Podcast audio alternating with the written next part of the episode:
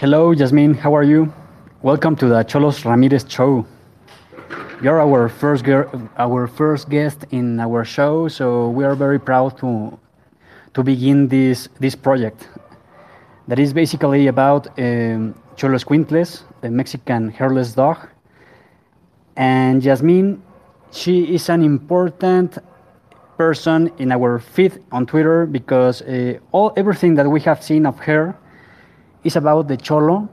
She's very into the the topic she she goes frequently to to museums to study about these uh, hairless dogs that are that are uh, in, from Mexico, inherited from our culture in Mexico. I don't know if she can introduce herself a little bit for everybody here to know more about her including us. Please, Jasmine, can you introduce yourself a little bit? Yeah, sorry for for being late, first of all, but thank you so much for having me here. I'm I'm happy to talk about um, hairless dogs and xolos and uh, any anything really about dogs. So, a little bit about me is I completed my master's thesis uh, last spring on hairless dog ceramics um, in West Mexico and Peru. I've always been into um, dogs. I don't I don't have a hairless dog. I, am stuck with Chihuahuas, unfortunately. Um, but I've always been into them. So when I went to do my master's thesis, I decided I really wanted to focus in on these dogs. Uh, so that's kind of my my background area. But I'm also kind of um, trained in in general Mesoamerican art, archaeology. So I, I'm a little bit into everything, and I'm super happy to be here today. Thank you very much, Jasmine. So, uh, why did you become interested in the hairless dog? Because, you, you, as you know, the Colima dog, that is uh, like the name of your of your username here on Twitter, uh, come from Colima. I, I, am, am I right, or or they come from somewhere else? What what do you know about the, the hairless dog? Do they come from which part of, of Mexico specifically? Well, that's something that's a really like good question in terms of which dogs first of all did we have in ancient times. And so the Florentine Codex, which is kind of like the go-to for researchers of um, animals and life in general before um, the Spanish arrived, it was actually written by the Spanish with help from indigenous peoples. But there's a book about um, all the animal species there were, and they I think there's four dog species, and one of them is the Xolo, the hairless dog.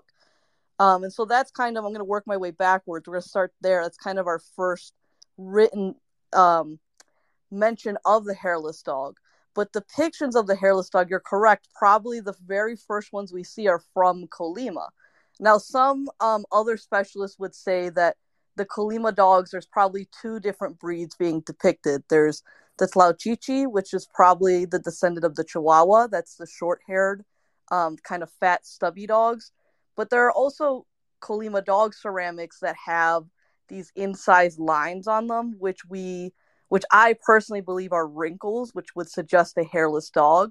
Um, and there are also uh, Colima ceramics where they have longer legs and longer bodies that are more like the modern um, hairless dog. So, kind of to answer that question, it's a long way of saying that Colima is probably West Mexico is probably where we first see these hairless dogs in Mexico, but hairless dogs have a long history actually throughout the Americas. We eventually get them in Peru, but that's a whole other story we can get into later. okay, because a lot of people uh, ask us a lot, uh, which is the relationship with between the per Peruvian hairless dog and the Mexican hairless dog, and uh, both have in common that they were uh, recorded throughout the history of the archaeologists, right? So both have uh, this same characteristic that they were like ancient dogs. But the Mexican hairless dog has something that the Peruvian hasn't. Like uh, they have this history, this mystic, this um, like a legend behind uh, the breed, right? Can you talk a little bit about uh, this relationship that the Aztecs have with the Mexican hairless dog, the Xoloscuintle, and their spiritual awareness that they they have? Yes, absolutely. So dogs throughout Mesoamerica are connected to death. And that sounds really morbid at first, but when we actually look into it, it's something very uh, touching to me. So, throughout the cultures that we'll see this with the Aztec, with the Maya, and, and as early as with West Mexico, we see dogs being associated um, with kind of death. And, and the idea essentially is that they would guide their owners in the afterlife. So, the Colima ceramics, um, you know, it's kind of hard to talk about the ceramics first of all in Colima because I want to just make sure we know that most of these ceramics came from looted tombs. So it's hard to know originally where they were and what their purpose was. So when we talk about the Colima ceramics, we're kind of putting together as best as we can. Um, and actually, a lot of what we get from the Colima ceramics, we have to kind of work again our way backwards from what the Aztecs and the Maya show us. So the Aztecs, for example, going back to that Florentine Codex I talked about earlier, there is an entire kind of section. I don't remember what book it is, but they talk about how these dogs were very important because they had to be buried with their master um, in order to help guide them in the afterlife. There were several levels that they had to go through. And there's one level, there's one point where a dog would have to help them go across the river. Um, and that's kind of some why we believe that the dogs were buried with the owners and we kind of uh, project that onto the Colima dogs. and that's why they were probably buried with their owners. It was something, it was a bond that was, you know, started in life and continued through death. And in the Maya, um, I'm just you know, off the top of my head here, I know that we have a lot of ceramic, um, not actual depictions of dogs, but dr- like fine line ceramic drawings of dogs in the afterlife. So, in terms of you know the human and everyday domestic dog, these dogs were something to help them in the afterlife. But there was also for the Aztecs, there was a, a deity named Xolotl. Um, and he was the twin brother of Quetzalcoatl, who is uh, the feathered serpent deity. And there is one version of, of the creation uh, story where Xolotl does exactly what other dogs do, in that he helps guide Quetzalcoatl in the underworld to go get these bones. So dogs, they they have a very prominent kind of connection with um, humans and with death. And uh, like I said, it was a bond that started in life and continued in death. Okay, so they were very related to the spiritual world. So we have a lot of traditions here in Mexico, like the Dia de Muertos, that is where people join together with their dead people, their dead, dead parents or or related people, right? Here in the physical world, and they offer them what they like and all this. And the Xoloscuincle, as you said, they were buried with their dead people. So, uh, do you think uh, this this relationship that the people have with their dogs uh, come from uh, from I don't know from something that they think it was real or do, do you think that it is a very like I don't know? Mm, because, for example, Frida Kahlo also sleep with with her dogs, right? And she said that uh, these dogs were like um, healing for for her. Like they they heal when they sleep with her, and uh, she started drawing these dogs and put a, a name to one of her dogs that, that it was uh, Mr. Xolotl, for example. So I think that the people that have um, like have had these these Xolo dogs, like they uh, understand that there is something mystical about them, right? Maybe it is not something uh, truly like only mythology, but it has something true behind. Um, do you think that uh, maybe there are some people that they um, have proof that these dogs have some connection with the underworld, or do you think it, it, it is truly a, like a myth? Well, I'm not sure, like, if we could just say it's a myth because I think it's important. Like, if we take a step back, a lot of dogs um, are connected with the underworld. So, like the Egyptians, um, Anubis uh, was a jackal, which was a dog. So, I think this kind of speaks to a um, kind of like I don't want to say like primordial because that kind of is a big claim, but this just kind of eternal co- connection between man and dog. Um, in Peru, you know, where there's also the, another hairless dog, they also were associated probably with death. We think those ceramics also came um, from tombs. And in terms of the healing, yeah, that's an excellent point. Some one of the pieces of research I found while doing my thesis is that um, these hairless dogs are very popular today in Peru because the same the same idea is that they're thought to be healing. And the kind of um, scientific answer to this may be because they're hairless um, and they're thought to be kind of like warmer dogs so they like to cuddle um, and I, I, you guys probably know more about this you've had um, you have hairless dogs but um, there's this idea that they were probably you know used to heal in that way because their skin circulates the heat um, better and i believe there actually may be a colonial account where we have some dogs were used as like that exact purpose to kind of keep keep the body warm. And if we're thinking like in the context of um, you know, Peru or uh, coastal Peru where it's very cold in the evenings, yeah, these dogs would be very important to help keep you warm. Um, and the same thing I would think kind of in um, Mesoamerica and Mexico. Um, you know, so to kind of answer that question, I think, you know, some people that want proof for every le- scientific proof for every le- little thing, you can never really convince them of um, supernatural uh, like elements, right? But I think anybody who's had a relationship with a dog, whether it's a hairless dog or any dog, knows that there's a very close bond. And something I think it's important with hairless dogs in particular that I kind of talk about, uh, that I wrote about in my thesis, that hairless dogs kind of require a little bit more care. They're not your everyday um, dog because they have no fur.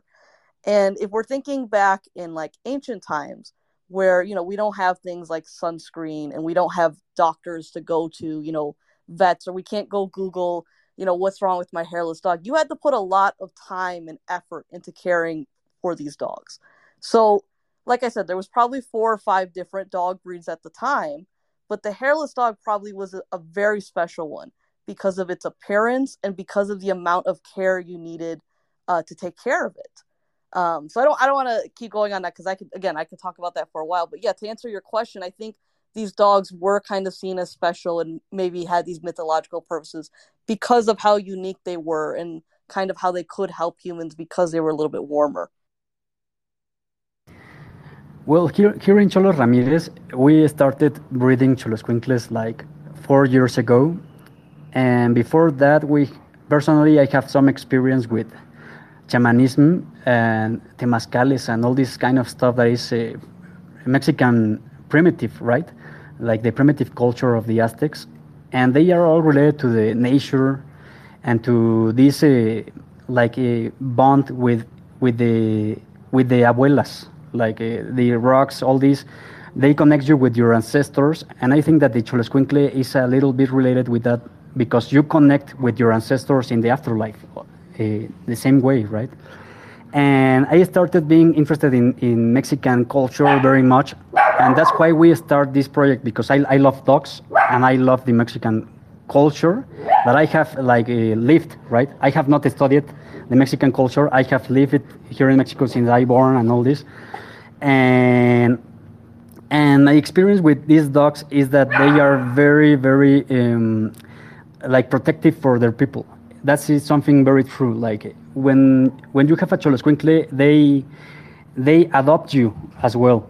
So uh, people think that you are like the master of your dog and all this, but I, I think that they they like kind of select the people that they want to be with, because uh, when they don't like the the the vibe, as uh, some people said, right? Like you don't you don't like the vibe of other people. They like they feel it they they don't only use their their smell sense. I think that they feel the the energy around them as well. So that may be related with the the aspects of of connecting with something unknown, right? Because they can see things that other people um, are not aware.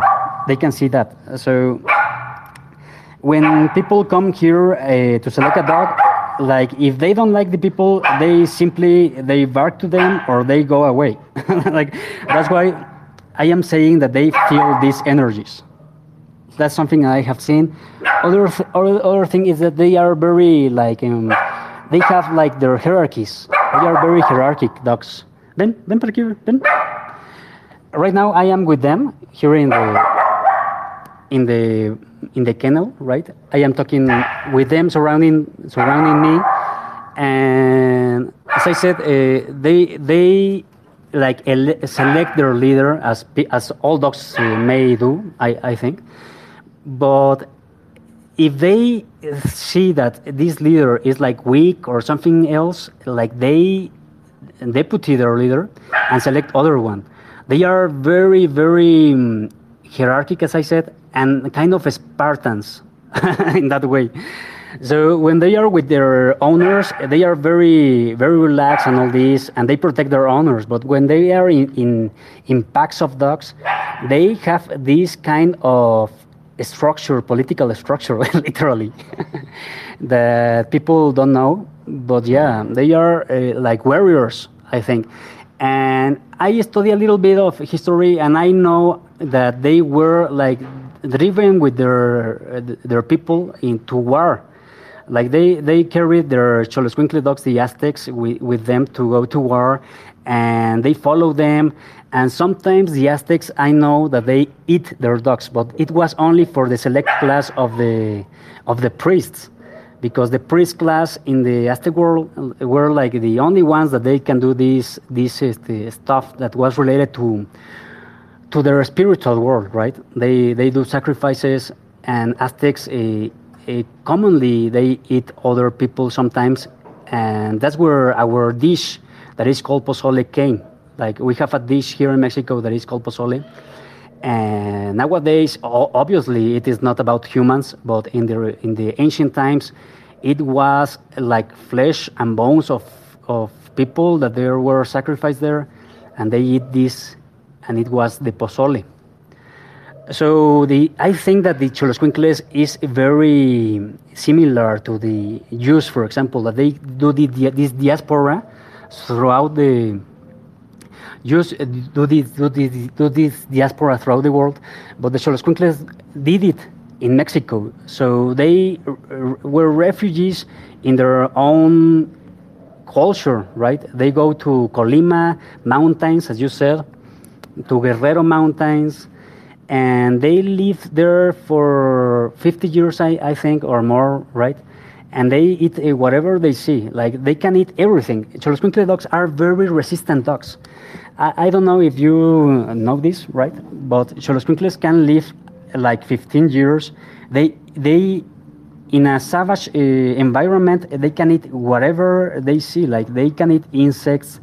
Sometimes to survive, they, they eat uh, like uh, little animals. They are good hunters and all this. And I think that they, they are a very strong breed that hasn't been crossbreed uh, artificially, right? Like other breeds. So this primitive aspect of the Xoloscuincle is very important. What do you think about this primitive aspect that the Xoloscuincle hasn't hasn't changed or hasn't been like uh, manipulated by the man throughout all these years? That I think that he, they, they have like three thousand years, right? What do you think about this? First of all, I think it, it, it's funny that you say that you have um, Xolos because of kind of their connection to history because that's actually why I've only ever had Chihuahuas growing up. Um, my abuelo would would tell me about these um Colima dog ceramics, and he told me that they were Chihuahuas. And my abuelo didn't have like as much access to uh, education and resources. So now we, you know, I've grown up, and I'm like, dang it, I should have had the Xolos all along. Um, you know, of course, Chihuahuas also have kind of this primitive history, but it's it's not as clearly cut as with the Xolo. Um, and yes, you're correct. So, in terms of kind of this genetic um, history and why Xolos are sometimes called a primitive breed, is because so before the Europeans came, there were a variety of dog breeds that lived in the Americas. There were dogs that were in the, you know, in Alaska, dogs in the Carolinas, dogs in Mexico. There were dogs everywhere because it's thought that when humans crossed into the Americas and came here, they brought dogs with them, which is a really like to me is a touching thought. Like we were moving places, the dogs came with us. And so those dogs were here with us. That's when we have the Tlalchichi, this ancient breed. We have the original Xolo breed. and then the Europeans come. And it was thought for a while that the Europeans, when they came and they brought all of their dogs, that they basically bred out all of the pre Columbian um, dog breeds. That basically those dogs went extinct because they were overmixed with the the um, European breeds that we didn't have traces of them. Um, and recently there was a study that came out and it found out that there's, I believe they said there's four dog breeds in the US that actually have a pretty significant amount of that pre European contact dog DNA. And it was the Chihuahua, the Xolot, the Xoloitzcuintli, the Peruvian hairless, and I think it was a, a dog that's in Canada. Um, and so that's kind of why these dogs are called primitive, or they they're kind of given this title because you're correct. They have had uh, pretty limited contact uh, with European breeding, that European lineage. So if you have a, um, a, and you know, Chihuahuas are, are pretty common.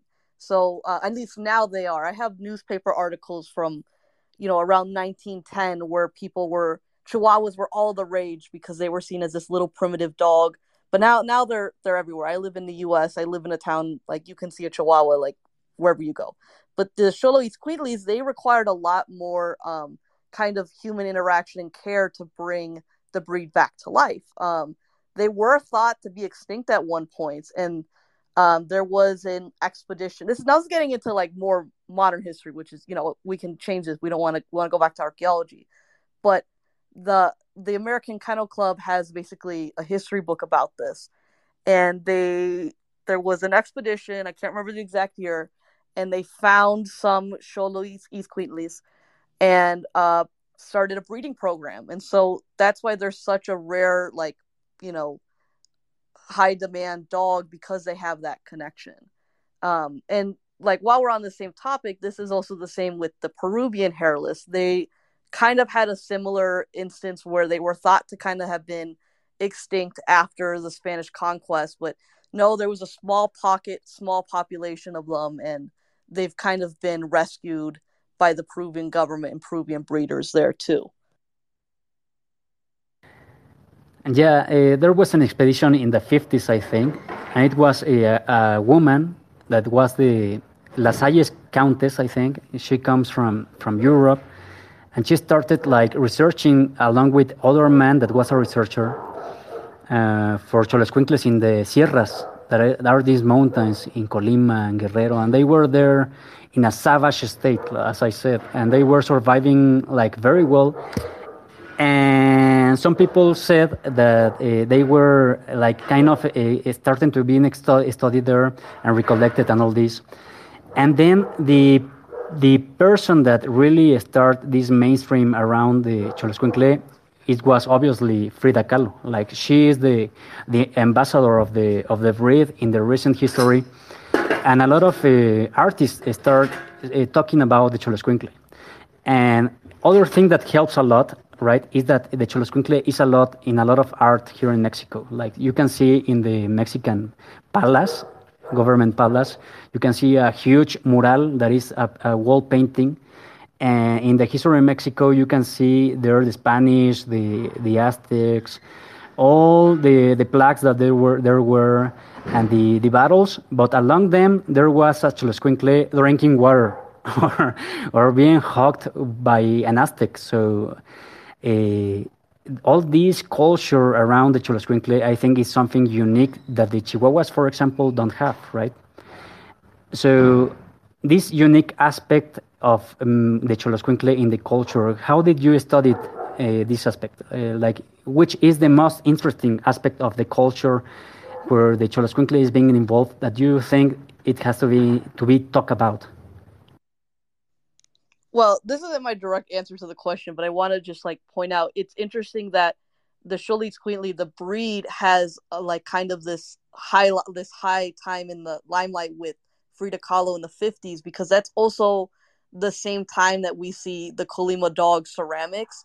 That's when a lot of them are collected by museums. It was kind of hand in hand where okay, Frida is painting this dog. That dog is really cool. Now we want the ancient depictions of the dog in our museum which leads to a lot of really interesting scenarios where these dogs were these dog artifacts were so in demand that there might have actually been a, a market where there was forgeries made. So it was just like it was it was too much to handle. Everybody wanted either the actual Xolo dog or they wanted a a piece of it in the museum or something. So that that alone I think kind of adds together to how important these dogs were. Um, but to kind of answer your question, um, something that I don't think many people realize, um, and I can't take credit for this idea. Um, this is just kind of what I wrote. Up, I studied more in my thesis. Is that the Xolo and its cousin in Peru? Um, they're actually very, very closely related to the point that the Peruvian dog was probably transported there from Mexico. So what we have happening basically is that we have the Colima people and we have these groups in um, Peru. Uh, so we have, you know, the Chimu, the Lambayeque, the Moche, and those groups in Peru, they lived on the coast. So they would often go north up the coast in search of a spondylus shell. This is like a little, it's a cream orange coral color shell that they used in their art. And so archaeologists and anthropologists and art historians were coming together now to realize that those groups from Peru probably went as far north up into Mexico. And when they went into West Mexico, they actually taught the West Mexicans how to use uh, work metal. That's why in West Mexico, that's the first place we start to see metalworking. But there was actually another exchange that happened there. Um, there's some good evidence to suggest that when those Peruvians went back, or if it wasn't Peruvians, it was Ecuadorians, you know, South American groups, they might have taken that hairless dog with them. And what that basically means is that these groups they came and they lived among the West Mexicans for a while. They saw these hairless dogs and they were like, "Hey, these are pretty cool." And they actually took them on the trip back to um, Peru and to South America. And the strongest piece of evidence for that is that we have uh, depictions of dogs in art in Peru and, and Ecuador um, long before this interaction happens. But a hairless dog does not appear in the art until after this trade network kind of, uh, you know, starts get getting going. So there's there's this idea um, that I talk about in kind of my what my work, but there's have been other authors that kind of suggest it that this hairless dog was popular in ancient times too, um, to the point that it was you know transported by humans from Mexico to Peru. So you know we have this high demand in the 1950s, and we have them in you know thousands of years ago as well. It's kind of this continuing love and interest of this very interesting dog breed. I I didn't know that that there was trade between Peru and Mayans, maybe right. But uh, what I knew is that the Mayans they were really not a warrior um, um, culture, right, or civilization. They were like uh, very into science and trade and all this kind of stuff that was uh, mainly pa Pacific, right? Like they were peaceful, a peaceful culture, and maybe that uh, enables the trade that you are talking about uh, it's very interesting what you have said. And I think that uh, the Aztecs uh, seen these dogs as sacred, right? And when they eat the dogs, they also do these rituals, like they were eating something sacred. So Aztecs think, or they believe, that these Aztecs come from Xolotl. Uh, I, that's what I think, right? That they, they think that they come from Xolotl and maybe the Xoloscuincle name comes as well from this god. So the Xoloscuincle was believed that it was like a gift from Xolotl or something like that? Yeah, so it's I think basically the the premise is so when we look at depictions of Xolotl, the, the god, uh, the deity, he's depicted probably as a hairless dog. So I'm thinking one example is there's a big stone monolith sculpture of his head in Mexico City, and he's got those wrinkles on his face, which you know some some art historians would say, well, it's wrinkles because it's an old dog, but you could also read it's wrinkles because it's it's a hairless dog. So uh, yeah, I guess you, you could argue that it's um like a gift from Xolotl, or that Xolotl himself was a hairless dog. And on this topic of eating dogs, I think it's also interesting because yes, the Aztecs and other groups they did eat dogs, but I'm not sure if we have evidence that they were actually xolots that were eaten. It might have been the other breed, the um, Tlalchichi, which was the more likely breed to be eaten. Because something that's interesting and kind of a problem in archaeology is that it's hard to tell the difference between dog breeds in bones, right? When we're talking about archaeology, we're usually just looking at bones. And hairless dogs have a unique feature where their teeth are a little bit like they're they're different from regular dogs. It has to do with the genetic um the genetic problem they have is why they're hairless. But we don't have much I know we have there's a couple cases where we found a skeleton with those teeth. But the other problem, and this is also true in Peru, is that dog remains are usually not as well studied as human remains. Um, I remember when I was in school, I had friends that were, you know, at archaeological dig sites and at, you know, they they were they worked more with that than I did, and they would tell me, you know, animal remains are usually not the priority to be studied. So that's an area that we need more study with because, um, in terms of like the archaeological like hard evidence of xolos, it's very limited, which is why for me as an art historian, my work is important because we're looking at the depictions of them. But we do know that you know dogs were eaten. I think we found uh, dog bones that have um, you know cut marks on them. But it may be that it was a different breed. It was um, you, of course a descendant of the Chihuahua that was probably the one that was eaten.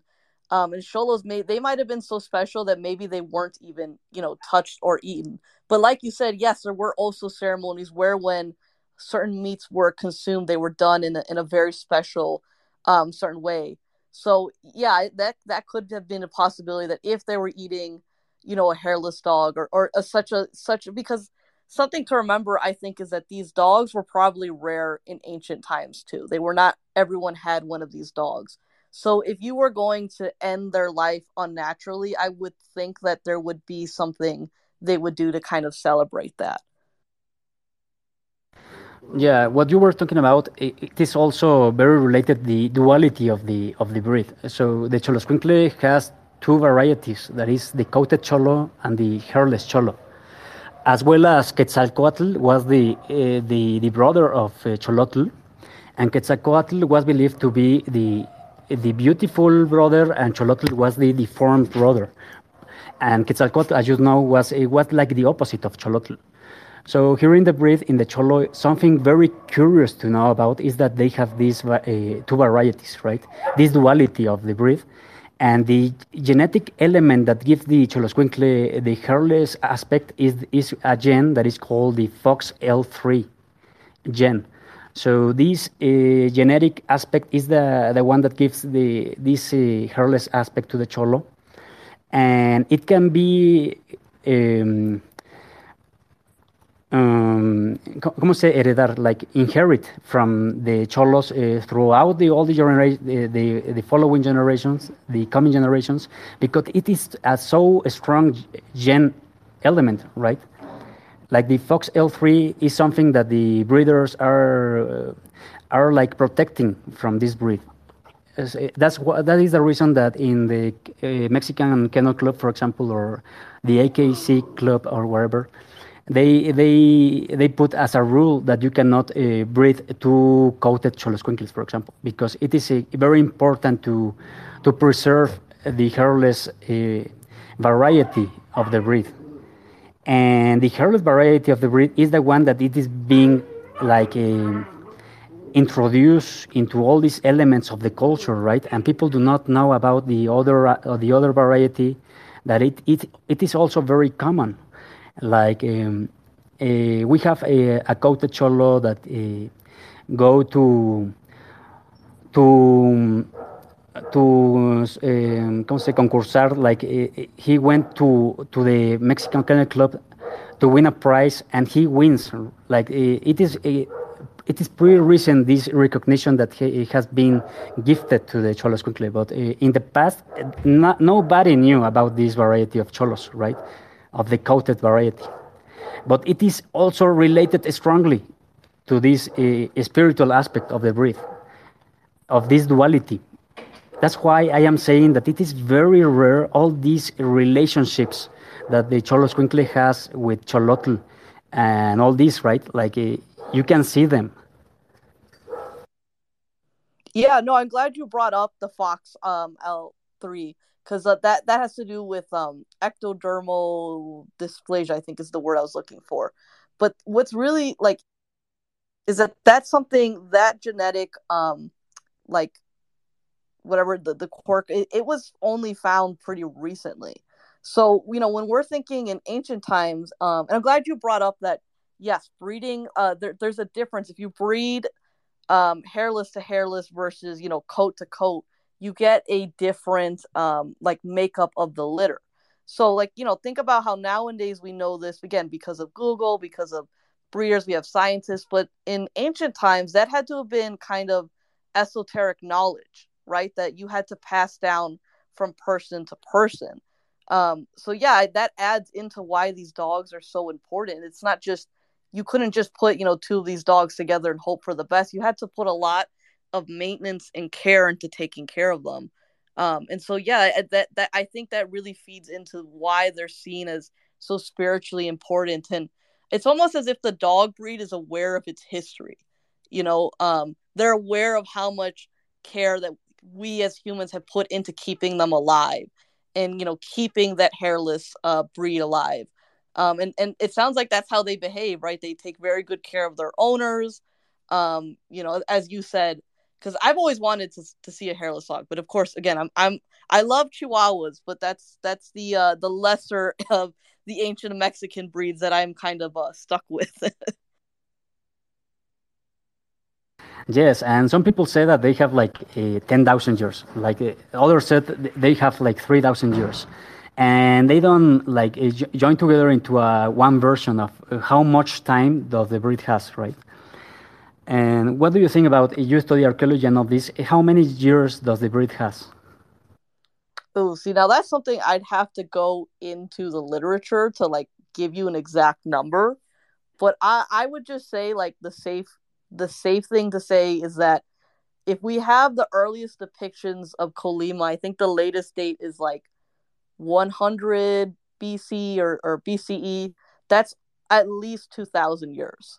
So that that's the safe estimate. But again, we have to remember that dogs have been with humans in the Americas since the humans came into Americas. So 2,000 years is just when we have the first probably recorded artistic depiction of the dogs. So you could easily add on, I think, hundreds or maybe a, a few thousand years onto that. Um, because we also have to remember that there's actually three hairless dog breeds that have that um, have the fox one three. It's the Peruvian, the Xolo, and then there's the Chinese crested uh, dog. And I think that dog actually also has a very long history. So to not give you i'm afraid of giving you a number because i don't want like actual scientists that have the literature in front of them tell, tell me i'm wrong i'm just going to say at least 2000 years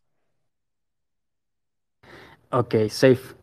But uh, did they come from the strain uh, the bering uh, bridge? That was like an ice bridge like uh, right? Like they were crossing from asia Indo-Asia, to america with the aztecs from the bering bridge?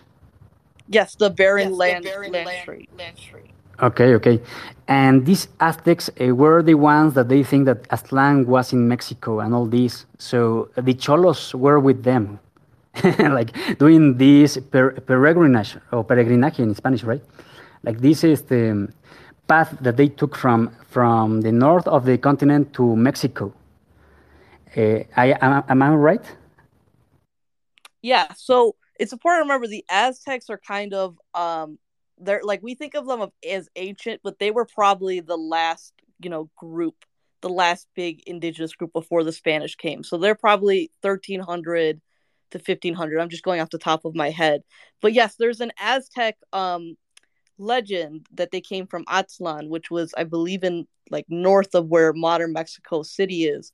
And so yeah, that it um, I'm not sure if we have like any depictions of them with dogs, but I would believe that where again, as I've said before, wherever humans went, the dogs were with them. Um, and so those first groups that came into Mexico, they probably had the dogs with them. They they probably weren't, you know, the Aztecs because the Aztecs are much much later. Um, but again, it just it speaks to the the how long we've had these dogs and how important they are. Yeah. So to finish this interview with you, I am very glad that you come to to meet us here in the Xolos Ramirez show. Um, what are your thoughts about the future of the breed? Because, for example, we as breeders, we are taking care of this genetic aspect of the breed. And also, something uh, that not, not everybody knows is that the coated Xolo gives is um, like a strong a strongness to the breed.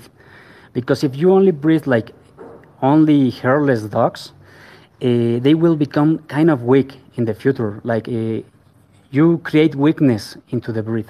So it is very important to have some coated Xolos in the lineage of the of the breed. What are your your thoughts about the future of the breed? Do you think it will be more known in the world?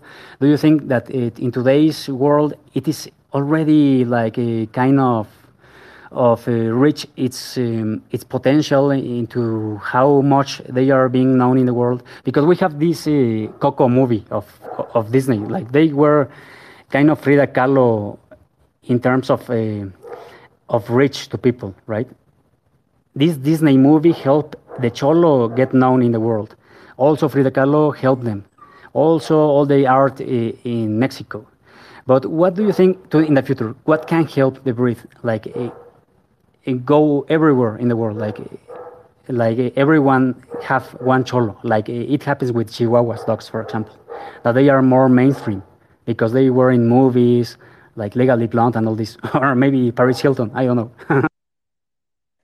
no, it's an excellent question, and I think kind of a way that the Xolo um, can become more popular, and I, I believe that there is a potential um, is just kind of connecting it to this wider history of the hairless dog. So, you know, like I said, this is kind of a, a new um, discovery that the Peruvian hairless and the Xolo are they're cousins. I mean, they they came probably from the same ancient family at one point. And so, and I know when I was doing my research that there's actually like a hairless dog in Ecuador. I think there's a hairless dog in South America.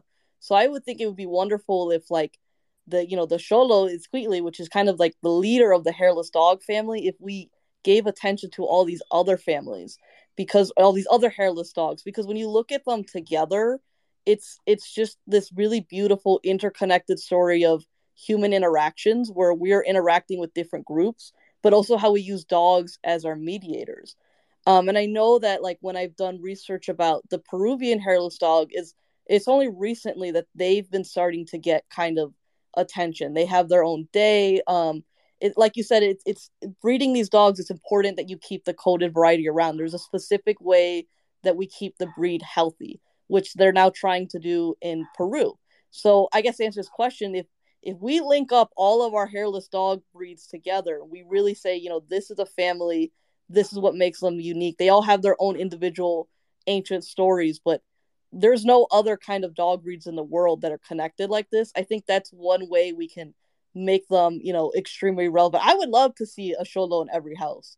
I think everyone would be happier if we had that, right? We'd have a, a beautiful, warm, comforting dog.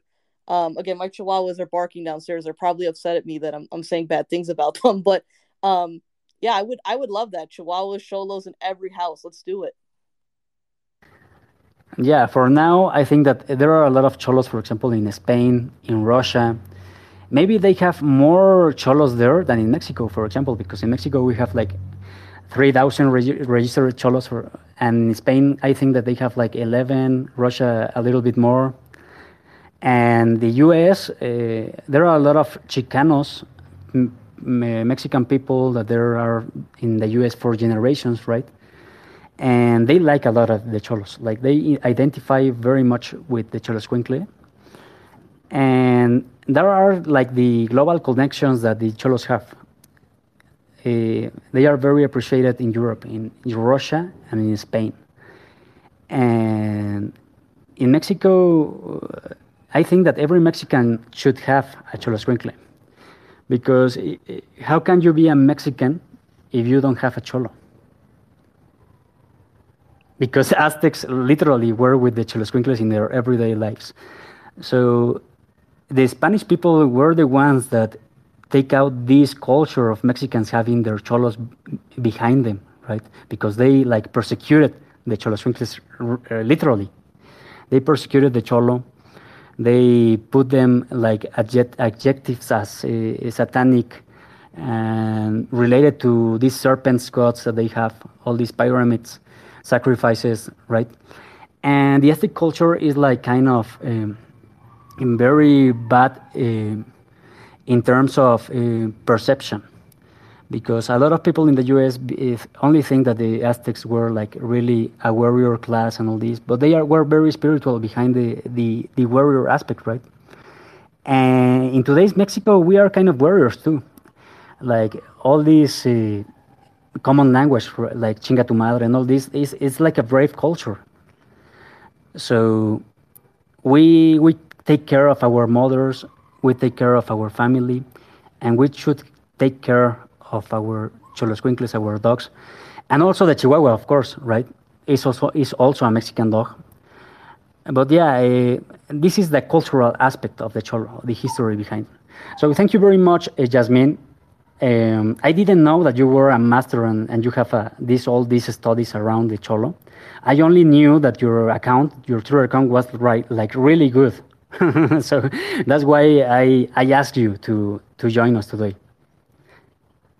Thank you so much for having me. I mean, the the other thing that I think is, is funny, I don't I don't know if I've mentioned this, but I'm also my family's from Mexico, so a lot of what you say, like like kind of review rates with me. Like what you said, how can you be Mexican? You don't have a Xolo. That's that's why what my abuelo told me. He says we cannot be Mexican if we don't have a Chihuahua. So maybe the answer is we gotta we maybe we gotta take a pause on giving the Chihuahua all the attention and say, hey, have y'all heard of its cousin in Mexico? Um, who is also equally Mexican and actually probably more was more revered by our ancient you know our our, our ancestors. So no, I'm, I'm so glad that you guys could have me. Thank you so much. Well, this was the Xolos Ramirez show, and thank you very much, everyone who has joined. We will archive this uh, podcast on our website, xolosramirez.com uh, slash podcast. So thank you very much, and bye bye.